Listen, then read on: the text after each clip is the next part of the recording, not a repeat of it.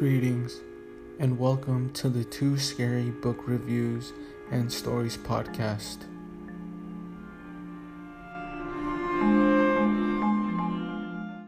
There is a legend in the area I used to live at that said you could see the dead through the fog. Every now and then there would be stories on the internet of sightings that happened during deep fogs. But I always thought it was all crazy people hallucinating or asking for attention. I thought it was all bullshit until it happened to me. It was the 8th of September, and in the town where I lived, it was foggy during that time of year.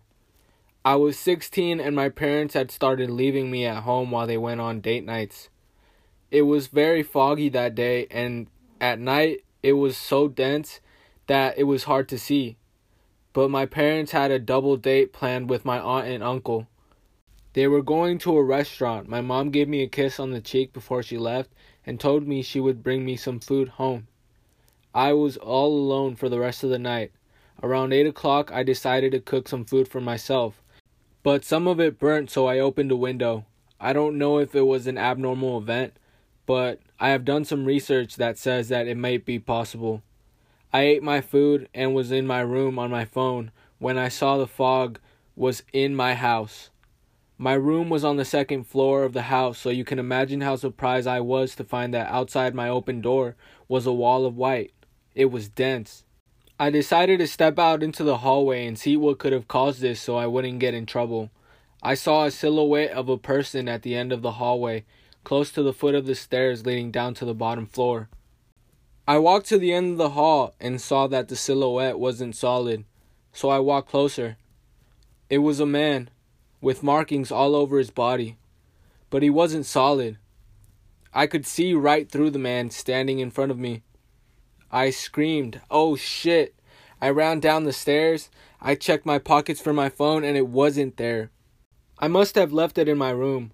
I thought it wasn't worth going back if I could just use the phone downstairs. I ran into the living room and that's when I saw them. There had to be 10 people standing all around the living room not moving a muscle, all of them transparent. I yelled and let loose what was in my bladder. I saw the phone and grabbed it. I ran to the foot of the stairs. I needed to get to my room. It was the only place I felt safe. I tried to call my parents on the way there, and the phone was dead. My heart stopped.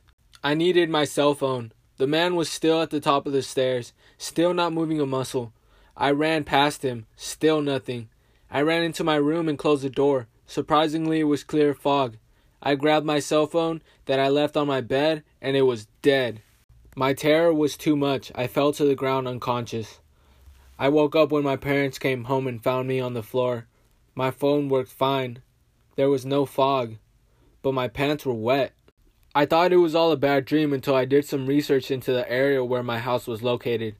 The plot of land my family owned was built on a burial ground for an old tribe that lived in the area.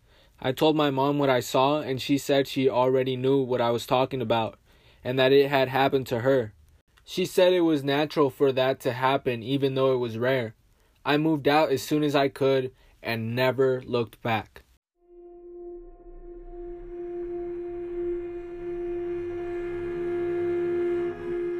This has been a reading of Dead Fog by Stephen Osegueda.